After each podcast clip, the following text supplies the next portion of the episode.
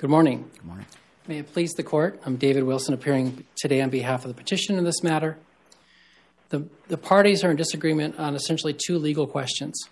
The first question is, what is the appropriate test or measure of whether an offense is a violation of the aggravated felony definition of sexual abuse of a minor? The government believes that we should, that the court should look to eighteen U S C thirty-five oh nine A eight to decide what is the actual definition of the generic offense. We disagree. We also agree as to what is the meaning of the word offer. Um, Minnesota law is very explicit as to defining the term in, in contrast to the word solicit. The board took the position that they are essentially one and the same and failed to, failed to recognize that Minnesota law, in fact, has recognized a distinction under its statutes and its precedents. The board's decision it suffers from what often is the problem with this particular removal charge, in that when it refers to eighteen U S C thirty-five oh nine, in one breath, it will say it's referencing the statute as a guide. It's not really a definition. In fact, Rodriguez-Rodriguez, the underlying board case, refused to accept it as an actual definition. Yet in this very record, the board itself says the generic definition is and lists all of the, the items that are contained in this very statute. The problem that presents for this court is the court can't even tell whether it should defer to this decision as a generic definition or if it is, in fact, going looking back to Rodriguez and only using it as a guide. The problem with that is that the criticism of using thirty-five oh nine as a source of a definition has been is resoundingly showing up in case law. The momentum is growing both in the Fourth, the Ninth, and even the Supreme Court itself has touched upon the subject of where it thinks that the actual definitions come from. Before you, before we get into the to the definition of offer, I'm wondering if you can tell me who the offer needs to be to under the state statute. Under six oh nine three twenty-four one B three, the offer would have to be between for to a, a minor who's between thirteen and under sixteen. But here there was a there was a government agent, correct? That's correct. And is that a problem? Um, you know, given that under Esquivel-Quintana, the sexual the, the sexual abuse actually has to be directed at somebody under sixteen and above thirteen, and here there was no such minor involved. It, it would be a problem if the definition was, as we suggest it is, for the actual generic offense. Um, it would be a problem for two reasons. One, because there's no actual child involved. Second, that, that we believe that the generic offense actually needs to require either physical contact or at least an act that occurs in the presence of a child that either is gratifying of a, a sexual nature or arousal of a sexual nature.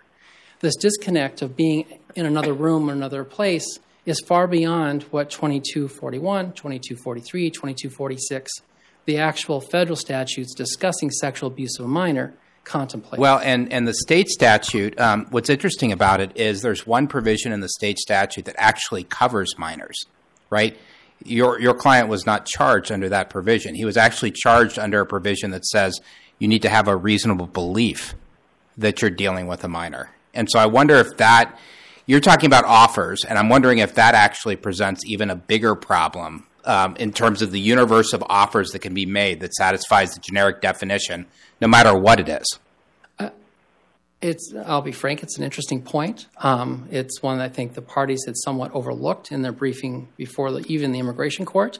The focus really was what is the intent um, relative to the operative statute. Um, there is a Fourth Circuit case, and I'm going to be remiss to say I can't tell you the name of it off the top of my head, that did seemingly resolve, though it doesn't matter whether the person believed that the ch- it was an actual child or as long as they believed a child. So I think there is case law that suggests that on that point, it, it may not be an argument that militates in my favor. In the immigration context, so it arose it, in the immig- immigration. I believe it's in the immigration context, okay. and, and it may be cited in, I believe, um, the Larios L. decision from the Fourth Circuit. Um, I could certainly go back and try to find it, Your Honor. Um, I, I, I think, though, that even though in that, along that regard, though, in discussing the state statute, the board's decision explicitly says that there is no distinction between offer and solicit. And so in terms of looking at the language of the state statute, that is fundamentally wrong. Just on its face is a misstatement of Minnesota law. There is a, a many precedents cited in our briefing. Koenig, Abdul Rahim, going back to Crist from nineteen seventy-nine, that established that offer only means to say the words with intention. That's it. So if I literally stood on the corner and said, hey, how much for sex? I have accomplished the offer. That's Is that really an offer? I, I would view it as going up to sort of, you know, a pimp or something and saying, hey, I I want one hundred dollars. I have one hundred dollars in my pocket and I want to spend it on, on a really young girl under sixteen um, or something like that. Isn't that more an offer than just saying, hey, one hundred dollars? Well, so I, it, our obligation is to find the minimum conduct. Um, and so the case of Abdul Rahim specifically noted that a jury could find that to be sufficient. How, hey, how much for sex? And that's all the defendant in that case was doing. He was asking that. He didn't propose a dollar amount. He didn't propose a specific act. He was walking up to women and asking that question. Um, and so Minnesota has adjust, uh, addressed offer in the sense that you have to intend the question, the proposition. That's it. You don't have to intend the sexual act in the end. In fact, that's the heart of Christ, is that the defense was, well, I didn't intend to go follow through. And the Supreme Court came back saying, it does not matter. You intend to ask. And that is rem- distinct from solicit. So even if the court were to accept that thirty-five oh nine... How is it distinct from solicit? They sound like the same thing to me. They sound the same, but in Minnesota, the solicit has been um, expanded upon in the case of Koenig. In Koenig, the Supreme Court was very clear that solicit requires persuasion, inducement, entreatment, earnest effort to get someone to do something. Isn't an offer of money the same thing, though? Aren't you? So, an, so an offer is it would fall within the same range, but it has it's but offer is also broader. You, so in the in the Koenig case, there's a healthy discussion of this distinction, because they even bring up the question. Actually, um, Judge Strauss brings up, which is, if I walk up to someone and just ask a question, negotiation, even according to the Minnesota Supreme Court under Koenig, is not solicitation. They're looking for some essentially a crucible of pressure. They're looking for something that's trying to compel the person to act. Whether it's redundant offers or redundant offers, pressuring someone, repeated requests, whatever it is, that's when we start getting into the realm of solicit under Minnesota law. And so Minnesota criminal law is explicit. Solicit is divisibly different. It's both one defined by statute under six oh nine point three five two, but it's also in case law. The Supreme Court has spoken to that issue and was very clear that offer is so much easier to accomplish. In fact, relative to your question, Your Honor, it can't be lost that you can a person can be prosecuted for the same for the for two different crimes, essentially for the same behavior, because they do overlap. And maybe, and I was contemplating this morning, even walking in, well, why would a prosecutor do that? Well, the difference is actually sentencing, and that matters in terms of understanding the structure of Minnesota law. Under six oh nine point three two four, that a conviction for under one B three in particular is a standard sentencing guideline offense. It is not a sex offense. It is not a registration offense. So Minnesota categorically takes that crime out of the sex offense realm. six oh nine point three five two, the solicitation of a minor, specifically, still using the word solicit, is very much in the sex offense portion of the sentencing guidelines, and is a registration offense. Do you think it'd be enough if if uh, if somebody placed an ad saying, um, you know, uh, old man looking for young young woman, and then and then would that would that fall under offer? How far does how far do you think it goes under under Minnesota law? I think that would be one step removed, and only because Minnesota law, in, in, in considering offer, that there does have to be an implication that there is some sexual element to it. You don't have to intend the sex at that moment or at a future date in any specifics, but from the circumstances of the conviction, the, the, the overtone has to be there. Um, and so the, the court decisions that discuss this I'll say by implication, by the circumstances, a jury could can figure out, well, that's what they meant. Looking for companionship from a younger woman, Im- the implication being? Y- you could just be looking for a reading buddy. Um, All right. I just, I'm just testing it. Right, right. Um, I think, you know, if you went as far as saying looking for someone to date, well, that might be, you know, verbiage that, that actually a prosecutor could argue, well, that's just code. Um, okay. And they could present maybe a law enforcement officer who could speak to, you know, what is the common jargon used in these ads. But your example, no, is, I think, too far removed. Because um, there's, it, it, in a, so in terms of offer, it does have to at least relate back to some ex- sexual activity. That's clear in the jigs as well. Um, so it's not a di- complete disconnect, but the intention is not to foc- the focus of the intent question in offer is not is not on the intent to have sex. It's the intent to ask the question. And and what is the best case that stands for that proposition in your um, view? The first case is Crist from nineteen seventy-nine, um, but then after that you have Abdul Rahim. Um, that's a twenty nineteen Minnesota Court of Appeals decision, and that's the one that specifically says, "Hey, how much for sex?" And that into the Court of Appeals that was sufficient to sustain the conviction. And the, and they in that case in particular discuss the uh, offer is not a contract offer. That, under Minnesota's definition for criminal law purposes, that's not what they mean. That's why the specifics about the details aren't irrelevant, because they're not getting into a negotiation of consideration. Um, they're not positing specifics that someone can accept. Let's say that we uh, disagree with you and that Rodriguez-Rodriguez provides a, we defer to it. Why is it how much for sex Um, a form of inducement, enticement, or persuasion? I think those are all listed in, in Rodriguez-Rodriguez. Because that statement itself doesn't offer something specific to encourage the ch- uh, the child to, to accept. It is literally just it is literally just the question.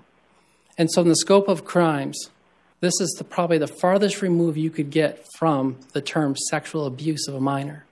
And I think that's the key part. It's not to lose sight of that the aggravated felony is listed in conjunction with murder, rape. These are not light offenses. They are considered egregious conduct. The Supreme Court has identified that this removal charge is for egregious conduct. There's no way the Supreme Court contemplated that words would be enough to satisfy a definition.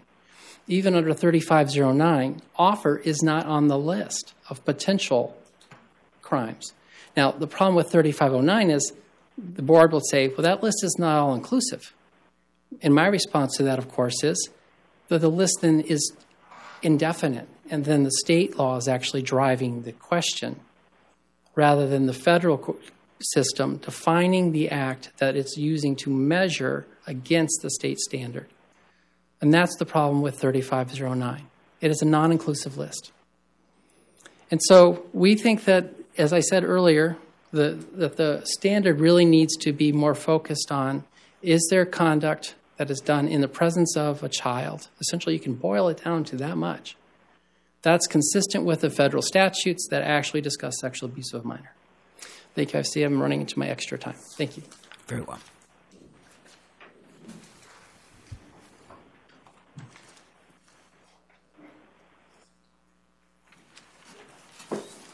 Good morning, Your Honors. Good morning. And may it please the Court, my name is Rebecca Nahas, and I'm representing the United States Attorney General. The Court should affirm the agency's conclusion that petitioner's conviction for hiring, offering, or agreeing to hire a thirteen, fourteen, or fifteen-year-old child to engage in sexual penetration or sexual contact renders him removable for an aggravated felony sexual abuse of a minor. But here's the problem, and I asked supposed to you said agreeing to hire a thirteen, fourteen, fifteen, or sixteen-year-old child. There was no thirteen, fourteen, fifteen, or sixteen-year-old child. So don't we have a problem? So, Your Honor, just to clarify, thirteen, fourteen, or fifteen. It's or fifteen, under sixteen. Excuse me, yeah, yeah. But to answer your question, Your Honor, first of all, I would I would note that um, petitioner hasn't raised that argument, so we would argue that that argument has not been properly exhausted, and the agency hasn't had, had an opportunity to address that argument. But to to address the merits of your question, um, I know of the Fifth Circuit, and I believe it's Schroff, and the Seventh Circuit, um, in a case, um, I believe it's Hernandez-Avalos, the, the courts did consider this question of conduct directed at law enforcement. And the idea is that there's a purported, uh, the purported victim is a child, is someone who's under sixteen.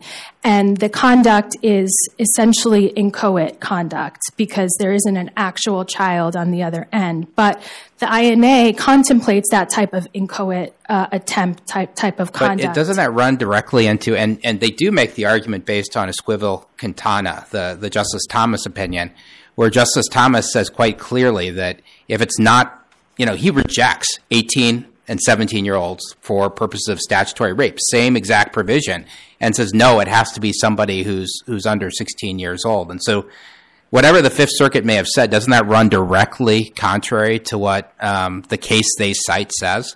No, I don't believe so, Your Honor, because Esquivel-Quintana was not addressing this question. Esquivel-Quintana was addressing what the age of the minor had to be, the purported victim. It didn't address whether it could be law enforcement posing as a minor. And we can't forget that. It's law enforcement posing as a minor, and we need evidence that the defendant in this case reasonably believe that the person who uh, he is trying to hire for sex is under sixteen. So, so a seventeen-year-old... Um, would not suffice under Esquivel-Quintana, but a law enforcement agent who's forty years old, who's posing as a minor, would. And I think the implication of that also is the seventeen-year-old, if the seventeen-year-old looks like a minor, just like in this case, then it's good enough, right? I mean, because you, all you have to have under this statute is a reasonable belief that somebody is under sixteen years of age.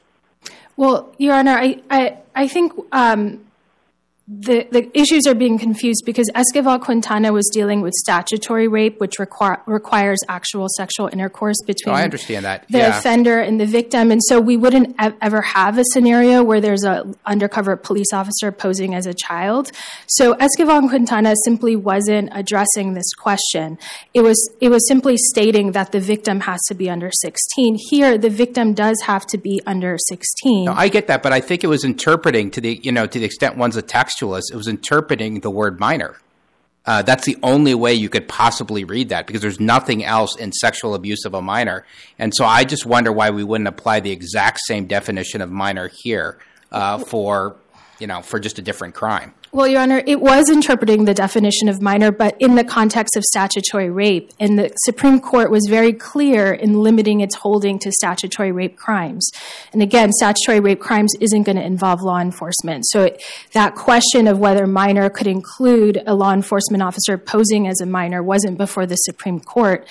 And I and I. I think that many of the circuits do agree that Esquivel-Quintana is very limited to statutory rape crimes, um, and that we uh, that there are different generic definitions that apply to non-statutory rape crimes. Suppose we disagree with you. Would the appropriate um, would the appropriate remedy be here because of a Chenery, right, or whatever, to give the um, to give the B I A a chance to look at that in the first instance, since we have no direct case law on the point, unlike the Fifth Circuit. Um, What do you think about that? Well, I think that the court can address it and, and find and, and should find that it reaches sexual abuse of a minor reaches this in, sort of inchoate conduct involving law enforcement. But then don't but, we have a Chenery problem because the we, B I A never considered that? But yes, Your Honor, I, I, I think that's right because it wasn't exhausted. It wasn't raised at all before the I J, the board, or this court. It would be appropriate to remand for the agency to consider that question, especially because sexual abuse of a minor, as, as I've laid out in the answering brief, is an ambiguous term, and it's within the agency's purview as the expert on immigration to decide these sort of difficult questions. So yes, I think remand would well, be appropriate. And I'm going to let you go on with your and argument. I mean, now we can get to the argument they directly raised, which is what universe of, I mean, this is related, but what universe of offers are covered by the Minnesota statute, but not the not the federal statute, or the contrary? Sure. So I'm, I'm happy to address that first. Um, I, I wanted to point out that Petitioner is incorrect in characterizing um, our statute as the same as the solicitation statute in Minnesota, but for the word offer.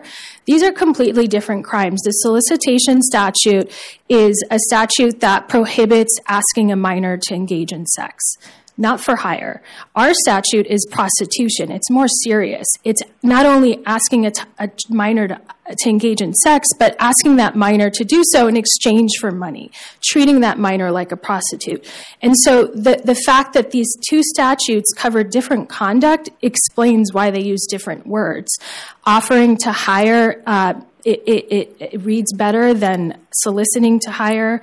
Um, and, and also, for support for this, the, the state case law treats solicit interchangeably with an offer to hire.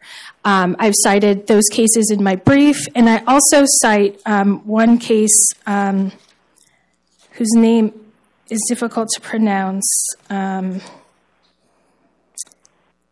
In the event, it is in my brief. In, in that case, it's a published appellate decision. The court stated that a solicitation is complete once an offer is made.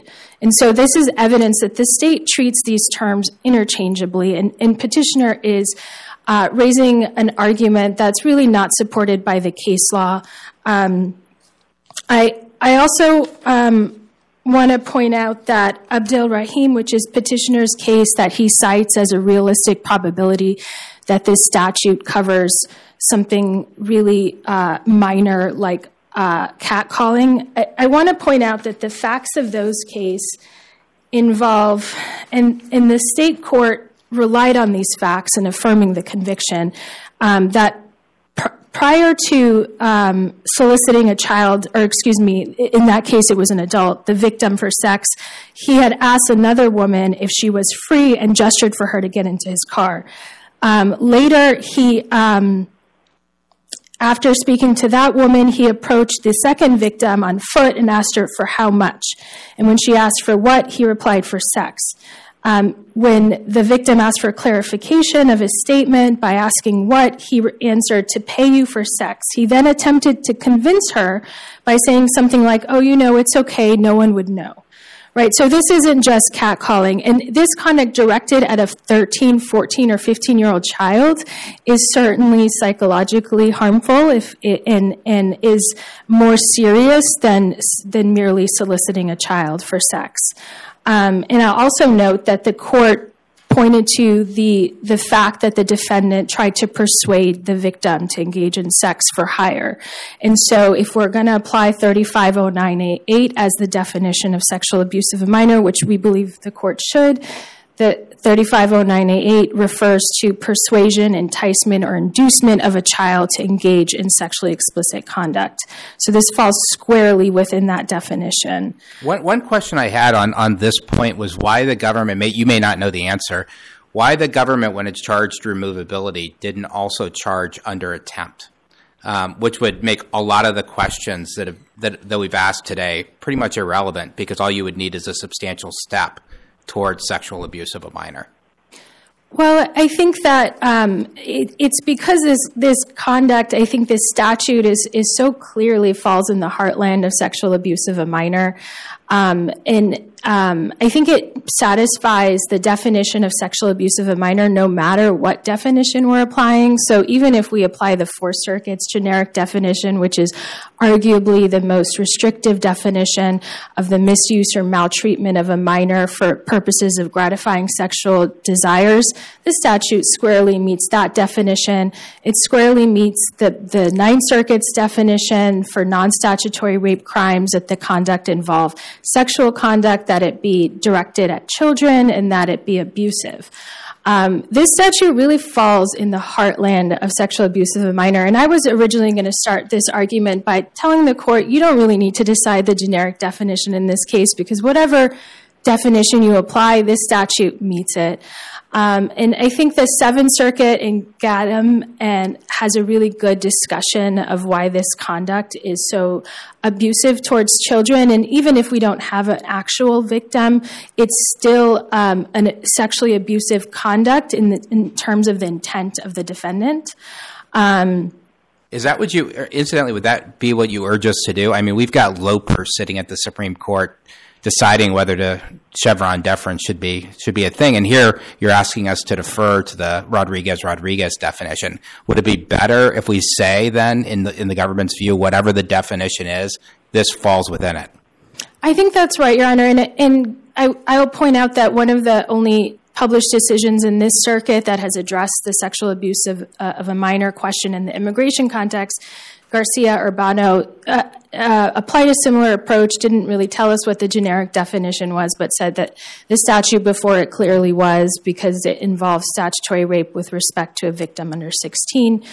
Um, so we think that the court can do that, and maybe perhaps it would be a clearer path in light of that uh, Supreme Court decision that's or uh, case that's pending on Chevron. Um, and in terms of the elements of the statute and whether there is... Can I ask yes, a question? Why, why does it make more sense for the B I A to rely on thirty-five oh nine, which is kind of a procedural statute, as opposed to the actual criminal definition in twenty-two forty-three? Sure. So, Your Honor, um, I want to be clear. The Supreme Court has precluded application of twenty-two forty-three as the generic definition of sexual abuse of a minor. In Esquivel-Quintana, it determined that it would look to twenty-two forty-three as one source of five different sources, but that it, it expressly stated that it was not incorporating wholesale the definition of twenty-two forty-three into the I N A, and for two reasons. One is that Congress didn't cross-reference twenty-two forty-three, but I think more importantly, the Supreme Court stated that if it did adopt twenty-two forty-three, it would categorically exclude the statutory rape laws of most states, which would essentially nullify the provision. And that's not to mention all the other types of sex crimes against children, like our case. Our case is not statutory rape, and there's a whole range of of sexual misconduct directed at children that this provision is intended to cover that twenty-two forty-three would exclude. Um, and I can go through those. I mean, it's it's statutory rape, Uh, touching, molestation, there's incest, there's child pornography, there's child prostitution. And so to have such a narrow definition, twenty-two forty-three would, would nullify the provision. Um, so thirty-five oh nine A eight is a, a more appropriate statute because it covers the entire univor- universe of sex crimes against children that the board deems to be sexual abuse of a minor. And I will remind the court that the, the I N A, the aggravated felony provisions, of course, are civil pr- provisions and, and simply attaching immigration consequences to criminal conduct. So I think it is appropriate to rely on a civil provision. Um, and unless there are any other questions on the generic definition, I just wanted to clarify that the elements of the statute do include not only by virtue of the definition of sexual penetration and sexual contact, incorporating the definition requiring the defendant to act to um, satisfy the defendant's sexual impulses. So there's this sexual intent by virtue of those definitions. But also the Supreme Court in Minnesota and Bennett squarely addressed the question and said, we don't want to sweep in innocent conduct, so we're going to require an intent to gratify sexual, excuse me, an intent to engage in sexual activity with the victim.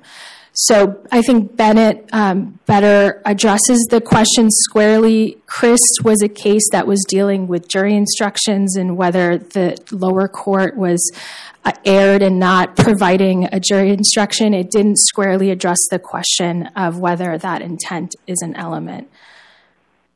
So um, I see that my time is running out, so unless Your Honors have any questions, We, we would ask that the court affirm the agency's conclusion that petitioner is removable for sexual abuse of a minor. Thank you, Your Honors. Thank you, Miz Nahas. Mister Wilson?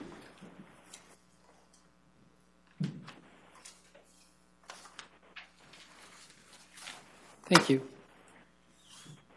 Uh, regarding Your Honor's question regarding whether a limited remand would make sense in this case, I would I can understand why the court would be inclined to do that. I would ask, though... Well, couldn't it, couldn't the court also say that it was waived? It, it could, um, but in, to the, so I'm only going to comment to the extent that the court would consider that as an option. Um, I do think, though, a remand doesn't require the court still to resolve what is the federal generic definition. You, if you send it back to the board without that rudder, it's just going to keep going in circles. The problem with the reference to thirty-five oh nine is that it's not a criminal statute. As the court pointed out, it is a procedural rule. There is no measure of mens rea. There is no knowing, no measures that knowingly, intentionally, It's just list. It's a list of possibilities. It has no boundaries. That's the problem with referencing that statute. The government is correct. The Supreme Court did say, we're not going to accept twenty-two forty-three wholesale. And it, but that's not the requirement. Taylor says we still need a generic offense to measure the state statute. The board is avoiding the question. It has avoided it for twenty-something years, and the courts are starting to pick up on it. I'm asking the court to do the same. Thank you. Thank you, Mister Wilson. The court appreciates both of your appearance and arguments today. The case is submitted, and we'll issue an opinion in due course.